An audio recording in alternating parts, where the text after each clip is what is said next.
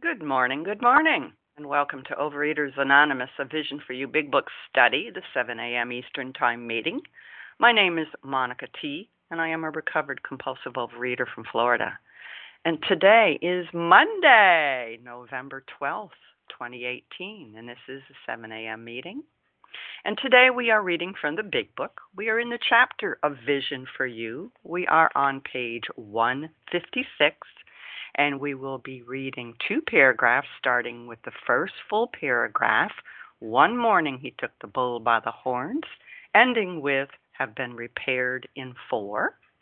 And today's readers are the 12 steps, Harvey K., the 12 traditions, Esther F. Our text readers are Ginger C., Allison L., Craig F., and our new camera greeter today is Leslie M., and the host for the second hour is Penny C.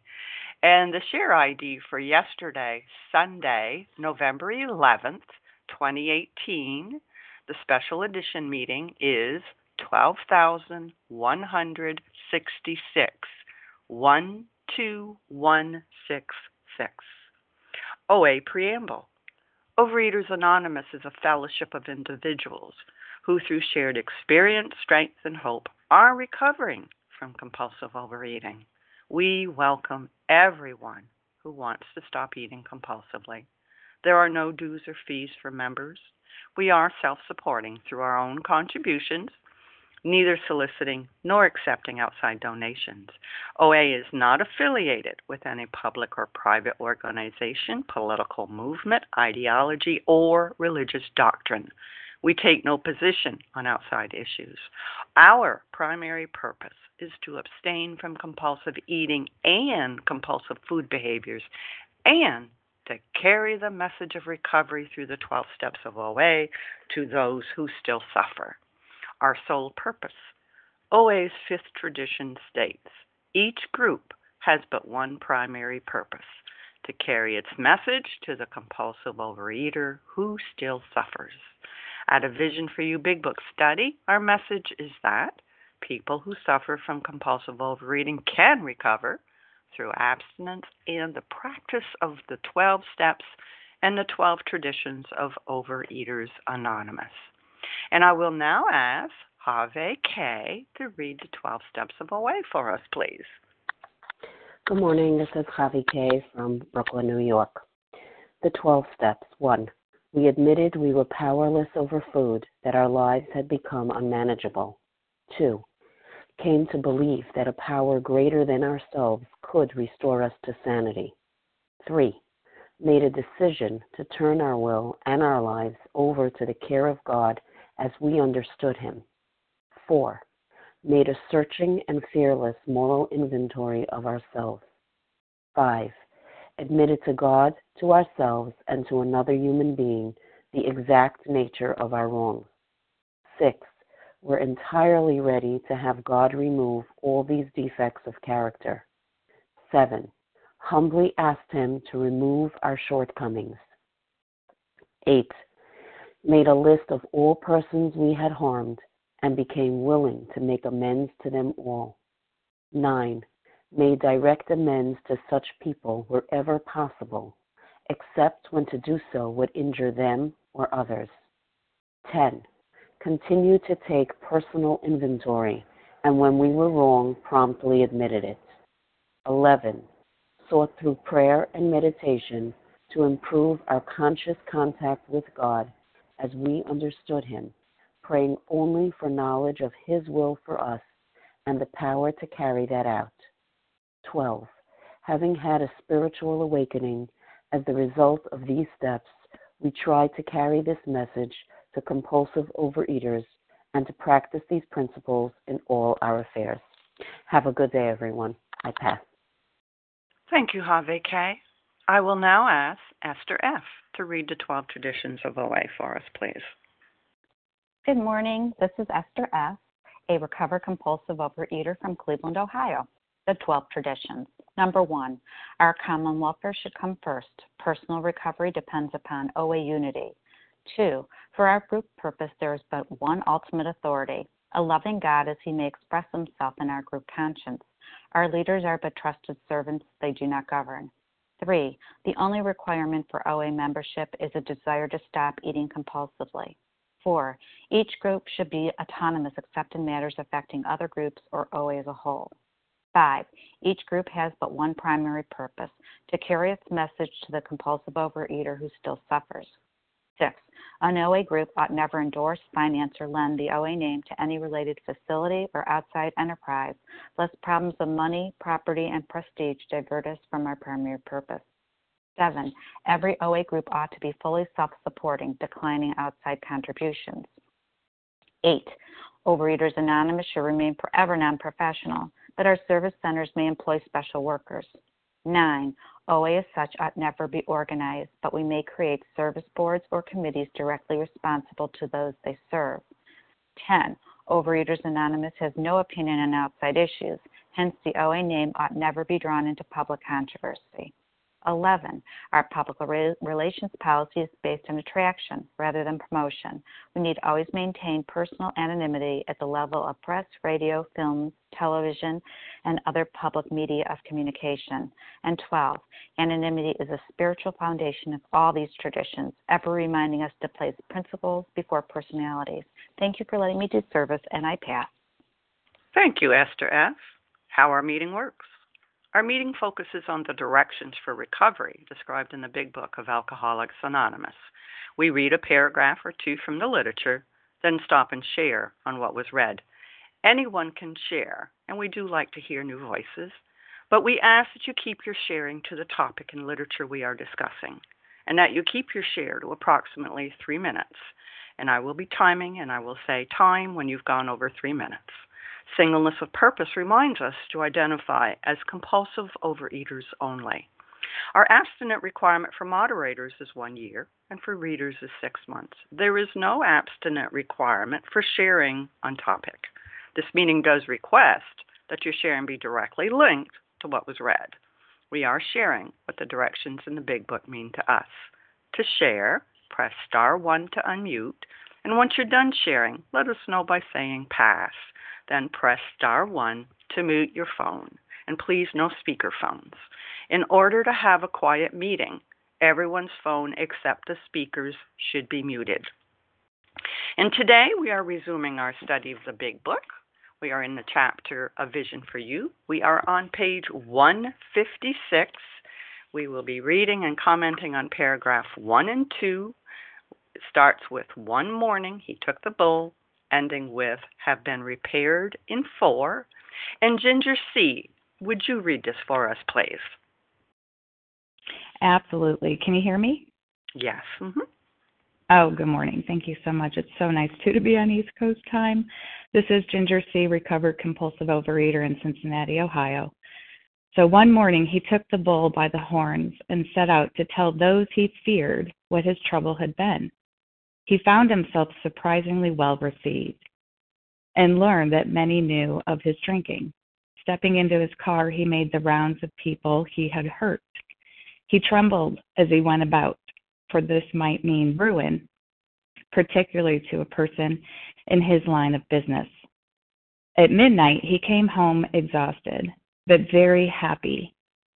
He had not had a drink since. As we shall see, he now means a great deal to his community, and the major liabilities of 30 years of hard drinking have been repaired in four.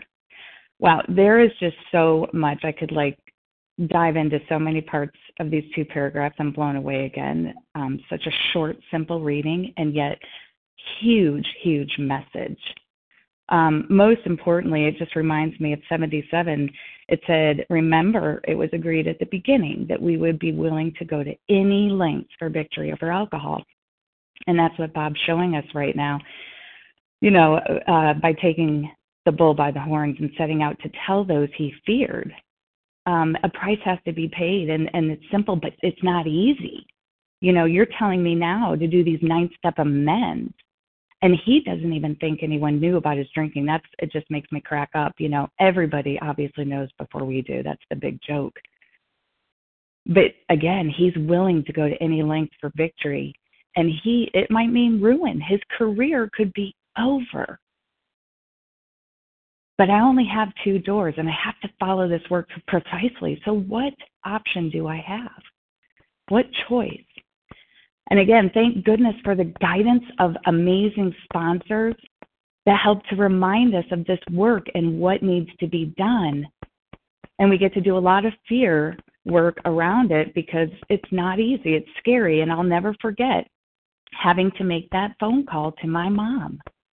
And I remember telling my sponsor two days prior, because he clearly showed me in my fourth column where I had alienated my affection towards this alcoholic mom that left and abandoned me as a child and rejected me in such a great way.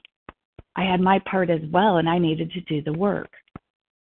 And again, because I didn't want to eat, I was willing to go to any length, but I was scared to death.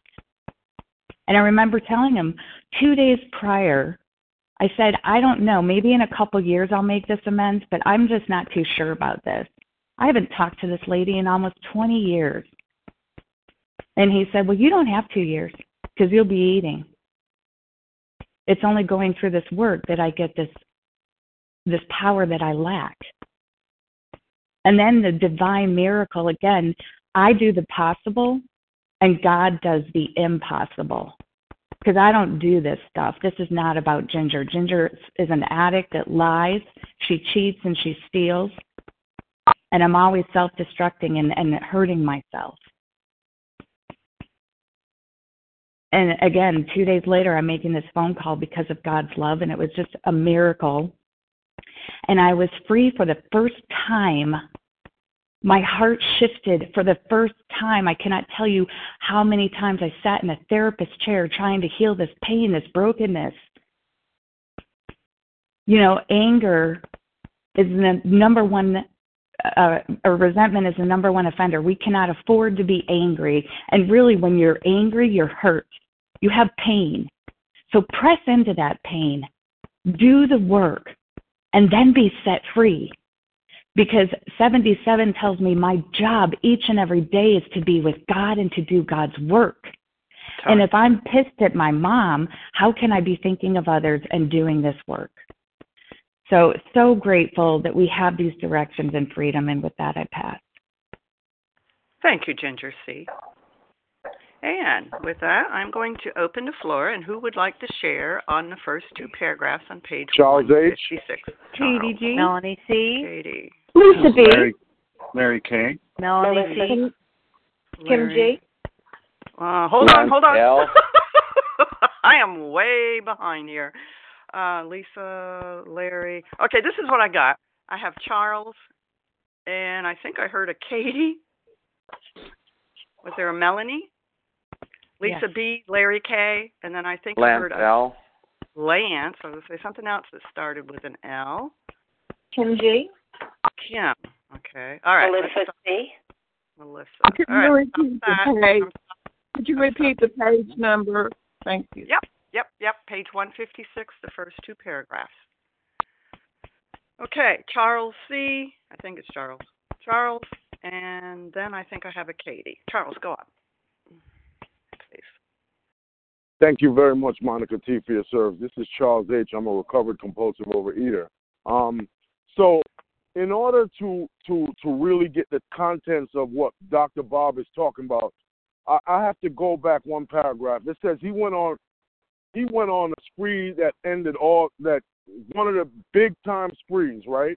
Um, because the alcohol was his greatest persuader. And um, he didn't want to lose his business, but guess what? That thing was gone anyway. right? It was gone anyway. This kills the moderation theory. Ain't no moderation. It's a dub. Moderate. It's over. You know, and Vision Vision taught me that. You know, even in Virginia Beach, when I when I was tight that they didn't have no orange juice or ketchup, what the heck you talking about, man? I'm binging. I don't care, and I don't care about telling y'all that because that's my story, right? But you know, and, and and here's a time limit. One day he took the bulls by the horns. That means he worked the steps. It ain't no who, who's telling people you got to wait 90 days or you got to kiss my foot and I and I'm the man and no, no, I am destroyed. I'm broken. I'm meek. Right? I, I I can identify with Dr. Bob. He was broken, and broken don't mean you beat up. It means you done. You done talking. You done playing. It's action, baby. Right? And and and and he was out of control. He was he went on a spree that ended all sprees. It was a king spree. He was done. Right? He he he, he sought out sorted places. We heard that in the text, right? And he was done playing games. This is a time frame, right? He was abstinent, and, and, and abstinent alone is a killer, just like a resentment, just like a fear, just like a dishonest act. He took the bulls by the horns. He went about his thing in fear because courage is doing it even if you're afraid. He did it, right? And uh, he became a staple and a, and a fine example for somebody like me. Trust God, clean house, and help others. And with that, I'm out. Thank you, Charles H. Katie G., it's your turn, and then I think Melanie C. Good morning, Monica. Good morning, my fellows. This is Katie G., recovered compulsive overeater, anorexic, and bulimic in Boston. Yeah, I mean, I made a lot of, um, I've made a lot of pretty scary amends, and um, some of them were not surprisingly well received. Um, I had companies tell me to stop calling them, to stop contacting their employees because I had done enough damage. And so, really, um, what was lovely is that in each amend, God has always taken care of the outcome, right? Because I was very afraid to go to this company that I was fired from, but I knew I had to. Um, also, you know, as a in my profession, I robbed um, the company that I was working with, and I robbed the um, patients, and I was able to show up and um, it meant it could mean ruin of my profession and um it could have meant ruin of my um everything. I could have gone to jail and and god god took care of it. And god has further proven to me information you know katie maybe you need to not be in that kind of um environment maybe it's not healthy for you anymore if that's if that's the best that you can do but that doesn't mean i'm i'm not a great i'm not a um a member of good standing of overeaters anonymous i'm not in a community in which i um have purpose and meaning in my life today because i am you know and um and that's the miracle um amends for me has never been about feeling good right? It's about showing up and doing the right thing. Um, I tried to make amends to my mother for four years, um, and each and every time she said no. And and I had to practice ego reduction in depth because it wasn't about me. It wasn't about me getting the getting the recovered status so that I could say I made all my amends because that was doing more harm. And I really need to look at that. and as I move on in this recovered life, God continues to bless me with a lot of really good information about amends that I need to make to continue to be a member in good standing of Overeaters Anonymous. And it requires a lot of humility. It requires a lot of, hey, you know what? Um, I was wrong, and there's nothing you could do or not do to prevent me from behaving that way. And here's what I'm doing to change. And to listen, to show up and listen and have other people tell me what it's like to be in relationship with me. It's not a punishment, but man, um, I had a sponsor tell me once humility is seeing myself as I really am. And it certainly gives me great pause and reward to know I'm not the best person out there, I'm not the worst person out there. And when I engage in my defects, this is what's going to happen. And I'll just close with, you know, the reality is if I do not do this, eating will be a step up. So what's scarier? For me today, thank you, God, that step up, that eating is scarier. And I pray that I stay there with the help of all of you and, of course, my God. And with that, I pass. Thank you, Katie G. Melanie C., you're up, and then it'll be Lisa B. Good morning, Monica T. Thank you, everyone. My name is Melanie C. I'm a recovered compulsive overeater, and I'm calling in from Oregon what a great thing to be able to reflect upon the experience that I had when it came to my opportunity to take the bull by the horns. And it was the mind debate many times when I had to go before people. And the thing, I mean, it was just a whisper. It was just a a flash. It was just a thread between that and and going back to where I was at. I got to do this thing, and I remember sitting outside in in my car in three situations in particular where I was trembling before I was to go in and and said to myself I don't have to do this. I don't have to do this. And thank God this lucid thought came in and said, "Yeah, yeah, you do have to do this." And so muster muster muster whatever it is to be able to go in. And I basically just closed my eyes and walked in. And and this one particular one I think is the one that touched me the deepest is that when I found myself before an offender in a place where I thought I had done no harm. It couldn't possibly be anything that I did any harm to. Looking at this person in the eyes and saying what it was that I needed to say that was my part, the, the place that I had done the harm to this person something happened to me. There was this this thing that just exploded in in my brain that I couldn't think the way that I was thinking in that moment before. I couldn't feel the way that I was feeling in that moment before. It had never happened. And you see, I was in my 60s. This was only three years ago when I found myself in a place where I needed to look at these steps again for what was making me so sick, still in recovery and I just began to cry because I saw something that I'd never seen before. I saw some empathy before. I saw decades, decades of hatred just melt away in a moment, and I saw in this person's eyes a human being, not an animal, not a wretched, wretched, toxic thing. I saw a human being.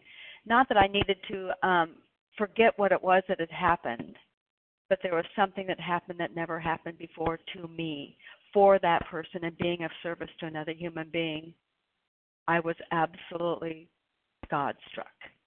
God struck that that could happen, and it was because of this, the way in which these steps are lined out, and and the way it um, says that I would be going before somebody if at all possible, and I would see them in the eyes, and if I would never have had that had I not looked that person in the eyes. That particular point for me, something fundamentally changed for me that day, and continues to change for me every single day.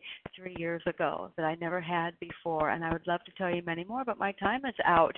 Please do this work. Pass. Thank you so much, Melanie C. Lisa B., it's your turn, and then it'll be Larry K. Good morning. Yeehaw. my name is my name is Lisa B. I'm a recovered compulsive overeater in Greenville, South Carolina. And thank you, Monica, for your service. This is such an incredible reading. Um, he's describing what is in our big book in the chapter Into Action. And I was taught that chapter is, uh, it means these are direct acts against my will. And, um, you know, I want to share my experience, strength, and hope. Um, once I finished step five with my sponsor and we reviewed step six and seven, we made the list. The eight, I made the list, the eight step list, and I began the process. But, you know, that skin, that hard, calloused skin started growing over my eyes, my ears, and my heart again.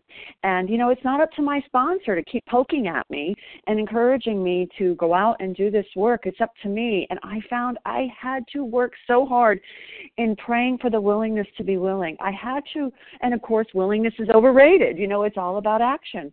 But I needed to pray that my higher power would please clearly show me how, how I have truly harmed these people. Help me to see clearly what it's been like to be on the receiving end of Lisa. You know, Lisa, an untreated, unrecovered compulsive overeater. So um, awarenesses began to come to me, but I had to do that work. I needed to review step two. Um, and also the value of having someone that has truly done this work. You know, my disease, my illness loves to minimize things. And if I have a guide that has not completed her her um, amends and the difficult financial amends and all of the amends, she's going to in turn minimize mine. Well, don't expect to get through everything. You know, it's not a big deal. And sadly, that's what happened to me with another sponsor and another fellowship. And I thought, well, I can't expect to get everything done. There's a great podcast by Ruth M., dated April 15 of this year, and it's called Steps 8 and 9 Repairing the Damage. And she gives a great summary of what the big book describes for us and how we can do it. I've made amends to people that have died. I've made financial amends that I'm still going to be paying for a long time. I've made amends to employers. I've I mean people that I can't contact, you know, ghost amends. But every amend needs to be made and I need to see the difference of the different types of amends. So anyways, um also, you know, my sponsor did nudge me one day. I had two more left my husband and my father, who's no longer here living. And I'm so grateful she spoke up. And she said, I'm concerned about you. You haven't completed your amends. And I got so mad at her, you know, because that's that calloused ego had begun to come back. And I don't know that it's coming back. And she did encourage me to save the more difficult ones to the end because she said that as I do an amend, each time I open up more and more. And that is what happened to me. But I did finally complete them. And I'm so glad I didn't keep dragging my feet. So with that, I pass. Thank you. And I am happy. I love that word happy in that reading. I'd love to look up what that word means. Such a great word. Thank you. I pass. Thank you, Lisa B. Larry K., it's your turn, and then it will be Lance L. Hi, Monica. Good morning. Good morning. Thanks for your service. The um, you know, it, it strikes me. How did Dr. Bob get this shift in thinking, where he, you know, he moved from a dependency on alcohol to a dependency on God? Because I want it. I want it. Oh, I want it, and, and I deserve it. Well, let's take a look at what he did you know, because we can complicate the heck out of this, right? He went around Akron and he made amends he yes, he took the bull by the horns. He was broken. For crying out loud, the guy had a beer that morning that Bill gave him. But he was ready. He was ready. He was given a new state of consciousness. It must have been, right? Where he had been transformed because he laid hold of a of a source of strength which in one way or another he previously denied himself. And Overeaters Anonymous is an imperfect group made of imperfect people and I know this because I'm I always fall short of perfection. I'm like everyone else on this line here. But we strive towards an ideal. That's what Dr. Bob did. He put the alcohol down and he he didn't have the 12 steps that we have today, but but somehow the guy was ready because he became tethered to our creator. Look at it, the history. He helped thousands of people, never took another drink again the rest of his life. See, the irony is that through surrender by letting go, we become tethered to God. We find wholeness out of being in the acceptance of limitation. And then we get a sustainable relationship with God. Letting go, by the way, clearly with Dr. Bob didn't mean he crumbled in the face of fear. Quite the opposite. See, for me, surrender is not a passive verb, it's an active one. It's really, for me, better defined as a decision to cooperate with my higher power. I don't wave the white flag and lay down on the battlefield waiting to die. Dr. Bob didn't do that. He waved the white flag and said, admitted defeat. And now he marched forward throughout Akron and he got a new life. Holy crap, right? At some point, I noticed this new way of living where I'm no longer fighting for relevance and domination of everything. I'm no longer struggling because I have peace where does the peace come? Through the submission to a power greater than me. So when the bullets are flying all around me, I feel serene, only by the grace of God. With that, I pass. Thanks. Thank you, Larry K. Lance L. It's your turn, and then it'll be Kim G. Good morning, everyone. This is Lance L. I'm a recovered compulsive eater from California. Um, you know, grabbing a bull by the horns is not easy. It's a struggle. Those things are massive and they're powerful. And, you know, what Dr. Bob did here is he did not give up. The next thing he did, he didn't sit back and, and, and take a break. He leapt into action and he went out and he did things against all of his fears. You know, fear for me is that corroding thread. It's that corroding thread that that touches every aspect of my life. And um, I think back and every time I sat down and gave up, most times fear was there. It was there and it and I knew it. You know, lingering and sitting around in this program is dangerous. You know, being on this line and just listening, doing no action after it's dangerous for me. Um, I avoided people. I avoided places. Uh, resentment was my number one offender, and uh, in, until I was able to work through that, there, there was no way I was going to face anybody.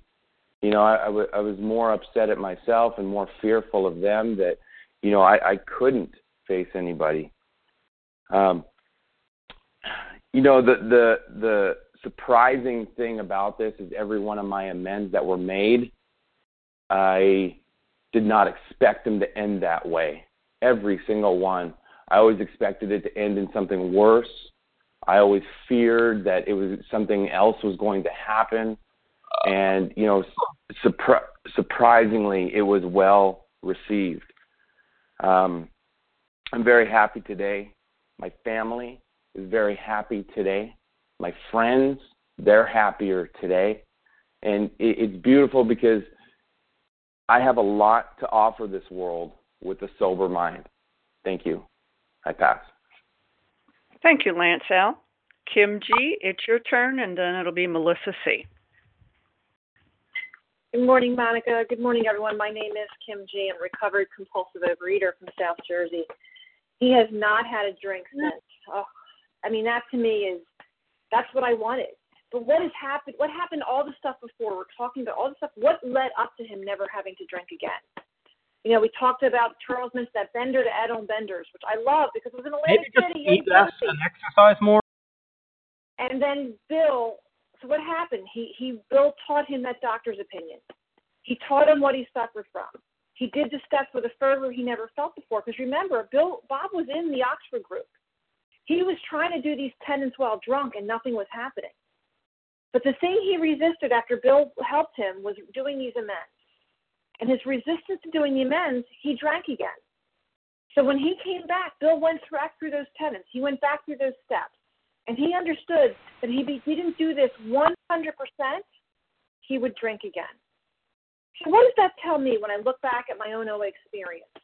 I think of sayings like, take what you want and leave the rest, which was intended for people's opinions, but a lot of us, including me, take it as I'm going to do the steps or not do the steps. You know, for me personally, the most dangerous thing I read in ARC 12 and 12 was that we can do the steps to get abstinent or we can get abstinent to do the steps. That's not what my book tells me. I did the OA waltz for years. Step one, two, three, one, two, three, one, two, three, which always led to relapse. I did the steps like a twister game. I'm just going to randomly do the steps in any particular order right hand red, left hand blue. Big one is, well, 10, 11 is what keeps me abstinent. I'm not going to worry about 1 through 9. I'm just going to do 10 and 11. You know, the one that always puts the hair on the top of my back of my neck is when someone says, Yeah, I did the steps last year. The steps never end. No, I'm told to keep it green. Remember my last drunk. I can't do that. I don't have the ability. I don't have the, the, the ability to remember. But if I work with people, if I'm working with other people, I am constantly in this step work. That's how I remember. So I think of the line on page 85, that warning after we've had that spiritual awakening, that every day is a day we must carry the vision of God's will into all of our activities. Because it's where we're not doing the steps, what we're resisting, like Bob resisted here, that the disease will get in. So if you're in the beginning of this process, what is it that you're saying you're balking at? Oh, my sponsor wants me to do that. I don't. That's way too much. I know for myself, I often get people who want to do the minimum. I say make two phone calls a day. They make two phone calls, and then they try to barter. Well, a text counts, a voicemail counts, right? Where am I letting up on my spiritual condition? Whether I'm in the beginning of this work or I've completed the work. And I'm going to end with this. My experience is when you work the steps 100% of the time, the steps work 100% of the time. And with that, I pass. Thank you, Kim G. Melissa C., it's your turn. Hi, good morning, Monica. Thank you so much for your service. Good morning, everyone. It's Melissa C., recovered compulsive overeater in New York. And, you know, I think about this guy who um, was enjoying in his mind a reputation that he didn't want to let go of and that he feared he didn't deserve. And um, and that's why you know, he was resistant um, to make the amends, and boy, I could relate to that. You know, my my personal, you know, I made many amends, but the ones there was one in particular that was so difficult. It was um, to a coworker, and um, I had collected candy um, to deliver. I was my daughter's Girl Scout leader, um, for the troop, and a part of what we did was we collected candy after Halloween um, to send overseas or to send to troops who were serving. And I'm a compulsive overeater who has no business, you know, in an unrecovered state handling candy. That's not mine. And so uh, it's no surprise that I ate it. And, you know, part of my amends um, was, uh, yeah, I made the financial restitution to the the troops and to my Girl Scout troop um, because I you know, I used my position to get what I wanted, and I needed to clean that up. But I also actually had to go to a coworker um, and and let her know that her donation didn't make it where it was supposed to be, and and I and I that was part of my amends, and I didn't want to do that. I didn't want to do that because I was enjoying a reputation at work, or so I believed, you know, and I was full of um, judgment towards this particular woman. Um, I believed she was part of this gossipy, clicky inner circle, and I didn't want my business out there. And you know what?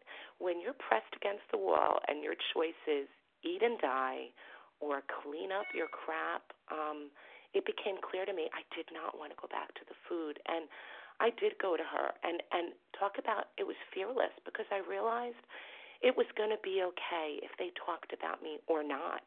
I wasn't that important.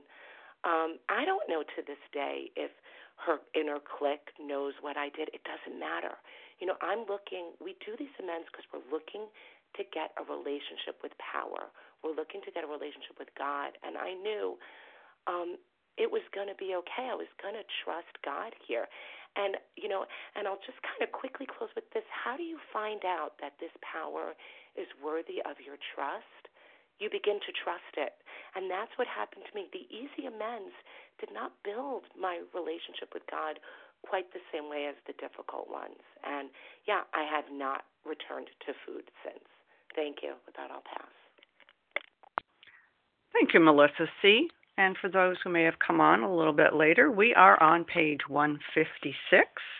We are commenting on paragraphs 1 and 2 that starts one morning he took the bull by the horns, ending with 30 years of hard drinking have been repaired in four. And who else would like to share this morning? Vasa O. I saw I heard some R. Sandy S. I heard Vasa. There was Somebody R. NASA R. NASA. Okay.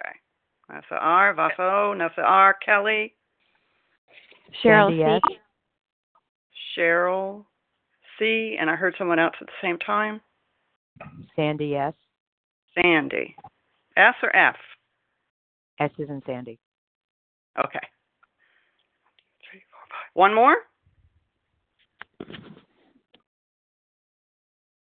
Okay, we'll go with this. Vasa O, Nessa R, Kelly S, I think it was, Cheryl C, and Sandy S. Go ahead, Vasa. Thank you. Good morning, everyone. I'm Vasa, grateful, grateful recover, compulsive overeater, calling from uh, Florida. And thank you, Monica, for your service. I believe it's me first.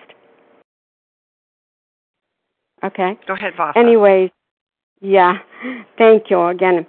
I uh I remember coming to Overeaters Anonymous. I just had no clue what was going to happen. You know, I had no understanding. I was just going to come, lose the weight, and leave. That was my, my, you know, my hope. And I remember when I saw thin people around, had been there for years. I remember saying, "Why are you still here?" But anyways, I needed to learn more and more. I came for the vanity, stayed for the sanity. Thank you, God. And I took the bull by the horn. I had enough pain and suffering, and I didn't want to die. And yeah, I did put the food down. Again, it is. I give the uh, the the praise to God and the twelve steps and the people that uh, carried the message over the years to me. And uh, yes, I haven't had I I haven't broken my abstinence. It's by the grace of God has been three decades and few years, and I don't even count any longer. And I had no clue I was going to do more than what, you know, just lose the weight and that's it. Well, my sponsor said, you know, if you don't work the rest of the steps, you're going to go back into the food. So that that's why I stayed in the program and that's why I was ready and willing to do. Yes, it was painful. Even it was more painful to go to step 4 to list the to you know list the my resentments, the cause and the effects. In many ways, when I did step four, it was it felt good. You know, now I can get angry at the people. I justify my anger with people that had hurt me. Yeah, and it I got a lot of anger by writing the fourth step. And then the turnaround came. Have I done anything? What these people had done to me? And I remember saying, Well, no, I know. No, I was not as bad. I didn't do as much hurt and pain. But I did. It doesn't matter how much I did. And again, going through the steps. And uh, now I had to make amends to my daughter again just before we came to Florida. And I had made amends to her before, but I needed to humble her myself again. I wrote her um, birthday card and a little gift certificate and another letter in there. And she brought stuff that I that I had abused her as a child. And to me I didn't see it as a, as an abuse. I saw it as a, as a discipline. If she didn't do what I had asked her one a few times to do put on time to, on the on time on the chair well she did some of those things but again it doesn't matter if this was going to I this is my last this is my last answer. I'll um, wrap it up. If this, I, it wouldn't, it wouldn't be bad if I made the amends again. If this is going to make her feel better, that's great. If not, that's it. I'm done. Thank you, and I pass. Thank you, Vasa O. Nessie. Nessa R. It's your turn, followed by Kelly S. I think it is. Hi, good morning, Vision for you. This is Nessa R. recovered compulsive overeater in Toronto, Canada many knew of his drinking. Um, you know, I think one of the telltale signs of active addiction is the inability to differentiate the true, differentiate the from the false. Um, you know, and all the myriads of excuses that I made in order to stay in the food. You know, I I rarely um, ate uh, the way I wanted to eat in front of people. You know, most of my my binging was done in secret, you know, at night in the basement in my car, you know. Um, and I thought, you know, nobody really knows.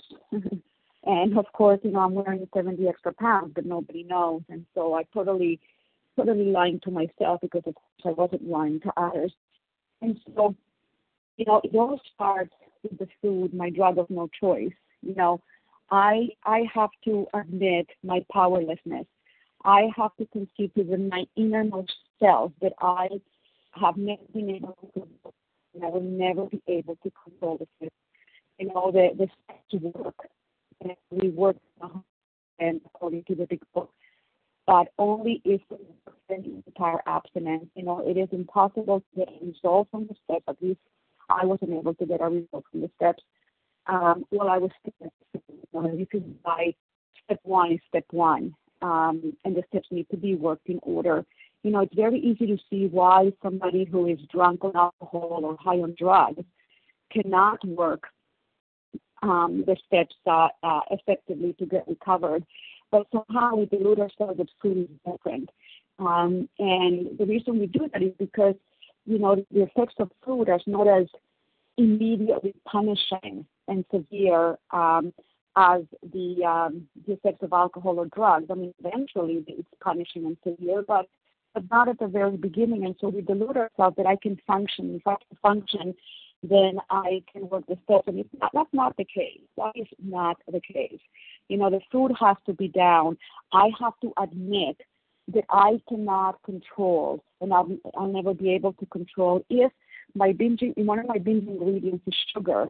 You know, it's not enough for me to let go of um, of candy and cakes. I have to let go of ice cream. I have to let go of all the hidden sugars in tomato sauces, in whatever. You know, I cannot use sugar, safely use sugar in any form at all. And the food has to be down. And this is what this tells me. You know, you know, Dr. Bob put the food down, uh, put the drink down, and then he worked all the steps. You know, and it, it has to work in that order, or it doesn't work. At least not in my experience. And with that, I pass. Thank you. Thank you, Nessa R. Kelly S. It's your turn, followed by Cheryl C. Thanks, Monica. It's Kelly S., um, recovered compulsive overeater in Oklahoma. Grateful to be here. Um, so one morning he took the bull by the horns and set out to tell those he feared.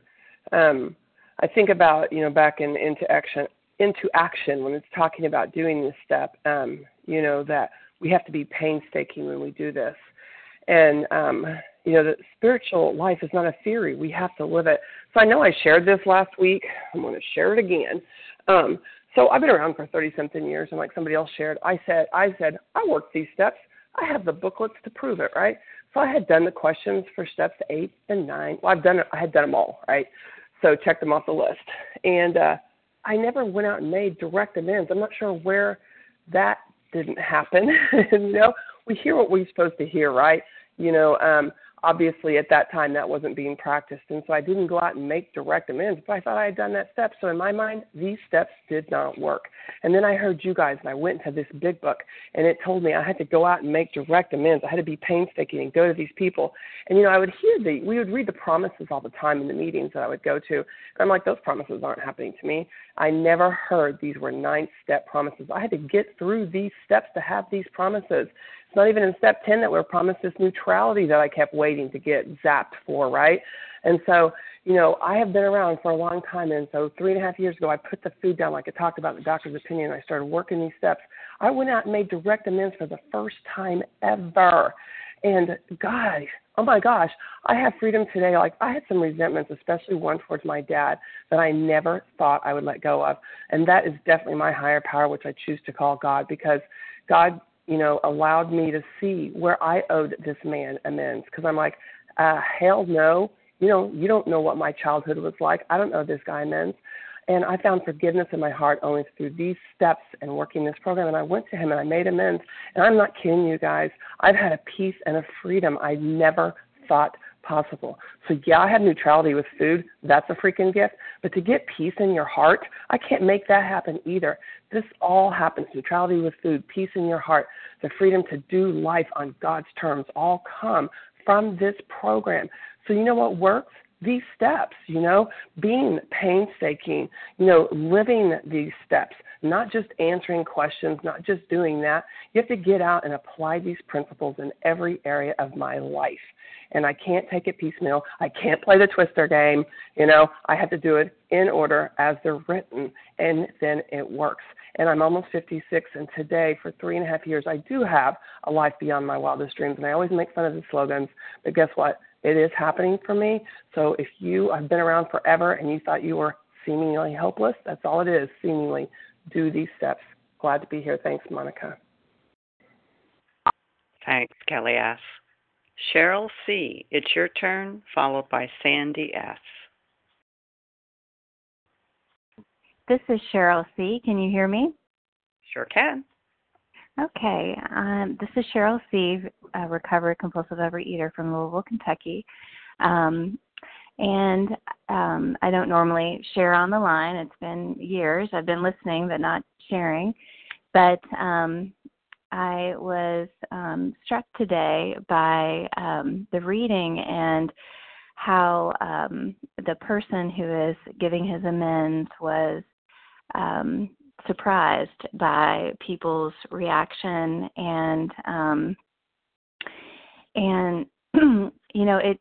I was thinking back to the first time I worked the 12 steps and you know I, I had a psychic change that really came in just an epiphany of you know more compassion for myself and others.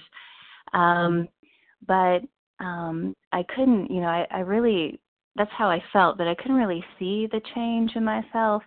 Um and my boss uh approached me at one point and said that she felt like i had blossomed and um she you know and and um and I was thinking about how I had um, how I had been um, had encountered with my boss before in the past where she would tell my supervisor that she had have felt that I had acted unprofessional at times. Um and you know, my supervisor was trying to help me um, you know, with my job and and I was always very surprised um by and kind of intimidated by my boss um as a result. But you know, it was it was just interesting though. It was like I was um the program, you know, through working the steps and having the psychic change, I was kind of having like a living amends with my um my boss even though um you know i i hadn't even written an, an eight step you know gone through the eight step amends process with her to make a direct amends i still felt like um you know it was an amends type process uh just um and i didn't even know it you know it was just as i was didn't really know how i was acting before i had gone through the 12 steps um that was unprofessional. Now it was like i was more more professional and um and able to manage things better and i i didn't really even know it um even though i was feeling more spiritually uplifted and felt more compassion um it was just really uh, you know an interesting process so i just wanted to share that um because it was a revelation you know while i was reading and listening and um, I thank you for the opportunity, and I pass. Thank you, Cheryl C. Sandy S. It's your turn. Thank you. Hi, this is Sandy S. from Nashville. I like the idea of taking the bull by the horns and, um, you know, and tell those he feared what his trouble had been. One of my biggest fears with the um, ninth step was I'd stolen so much stuff at work. It was like insane and um, embarrassing. You know, staplers and God knows what. I mean, I just didn't know how I was going to make the amends. And you know, I've been retired for a while. What I did was I called up the um, personnel office at the Board of Education, and um, you know, I, I made a donation for the for the money for the money I had for the stuff I had taken. It, it, I didn't know the exact amount, but it was it was a sizable amount and it felt really good. It was to help future teachers. It was like a support kind of thing. And I just had such a sense of relief. That was one of my most difficult amends because I couldn't figure out how to do it in a way that wouldn't harm me. That that that would be truthfully, you know, an amend. And I I don't steal stuff anymore, you know, like inadvertently. I mean, that was inadvertently. I mean, it was pretty bad. The most powerful amends was the first one I made to my mother, and she died in April. And, you know, she said to me, Sandy, I forgive you everything. And it was just amazing. And I said, Mom, I forgive you everything. And it just was such a clean way to deal with everything in the past. And then you know, I continued with my mom. I still made mistakes, 10, 10, 11, and 12, basically. And she always forgave me, and I forgave her. And I think, you know, the living amends is where it's at. And with people I'm really close to, like my mom, like my husband, I'm going to keep making mistakes again. I don't want to. You know, I want to perfectly love them. But unfortunately, you know, I'm not able to live up to my standards. It's it's you know what God wants me to be. So the beauty of this is to just in the 10th step to be able to make the amends every day and see steady progress. And I just want to share the biggest amends for my husband right now. It's just I keep making him my higher power. I keep trying to control his life, you know, so my higher power will be there for me and just one day at a time. You know, it, it's in my actions. I pray to God how I could truly be supportive and let Him have His own higher power. And with that, I pass. Thank you, Sandy S. And once again, we've come to the end of our time so quickly here. Thank you to everyone who has shared. Please join us for a second unrecorded hour of study immediately following closing. We will now close with the reading from the Big Book on page 164, followed by the Serenity Prayer. And the share ID for today's meeting, Monday, November 12th, the 7 a.m. meeting, is 12,167. 12167. And Allison L., would you read for us, please, from page 164? I certainly will. Thank you. This is Allison L., recovered compulsive overeater in Ohio. Our book is meant to be suggestive only. We realize we know only a little. God will constantly disclose more to you and to us. Ask Him in your morning meditation what you can do each day for the man who is still sick. The answers will come if your own house is in order. But obviously, you cannot transmit something you haven't got. See to it that your relationship with Him is right, and great events will come to pass for you and countless others. This is the great fact for us. Abandon yourself to God as you understand God. Admit your faults to Him and to your fellows. Clear away the wreckage of your past. Give freely of what you find and join us. We shall be with you in the fellowship of the Spirit, and you will surely meet some of us as you trudge the road of happy destiny. May God bless you and keep you. Until then,